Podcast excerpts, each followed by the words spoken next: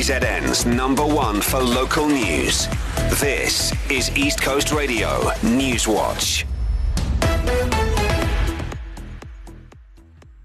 The unemployment rate has gone up. It rose by 0.2 percentage points to 32.1% in the fourth quarter of 2023. According to Stats SA's quarterly labor force survey released today, 46,000 more people were jobless, taking the total number of unemployed to 7.9 million. The survey has also revealed that while the number of people who are not economically active increased by 218,000, discouraged work seekers dropped by 107,000 in the fourth quarter compared to the previous three months.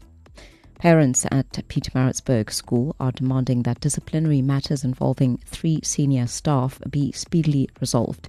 The headmaster of Merchiston Preparatory School was suspended at the beginning of September over accusations of sexual misconduct, which he denies. The deputy headmaster was suspended two months earlier, while the school's financial manager was also placed on leave in September. The school governing body says KZN Education has not given reasons for the suspension of the latter two staff members.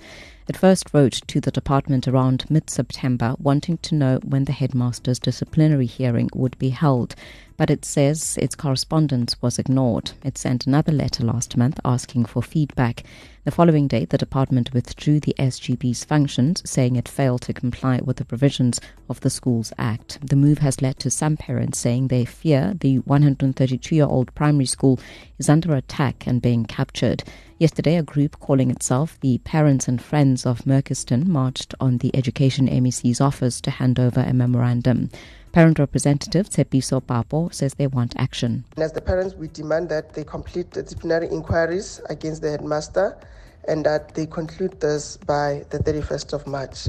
So, from our parents' perspective, we want this dark cloud that's been hanging over Merchiston to actually come to an end and be concluded.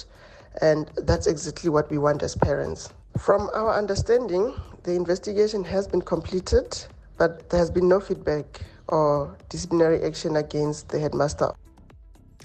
The head of the ministry in the MEC's office, Vincent Mieni, says he'll brief the MEC on the parents' concerns.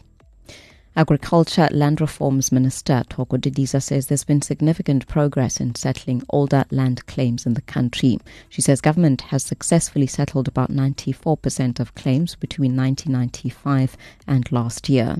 Government is committed to continue on this path, building on successful cases like the Makhasaneni in KwaZulu-Natal and Protea Village in the Western Cape. As the Department of Agriculture, Land Reform and Rural Development, the insights gleaned from this evaluation will help us to upscale our efforts in implementing land reform program.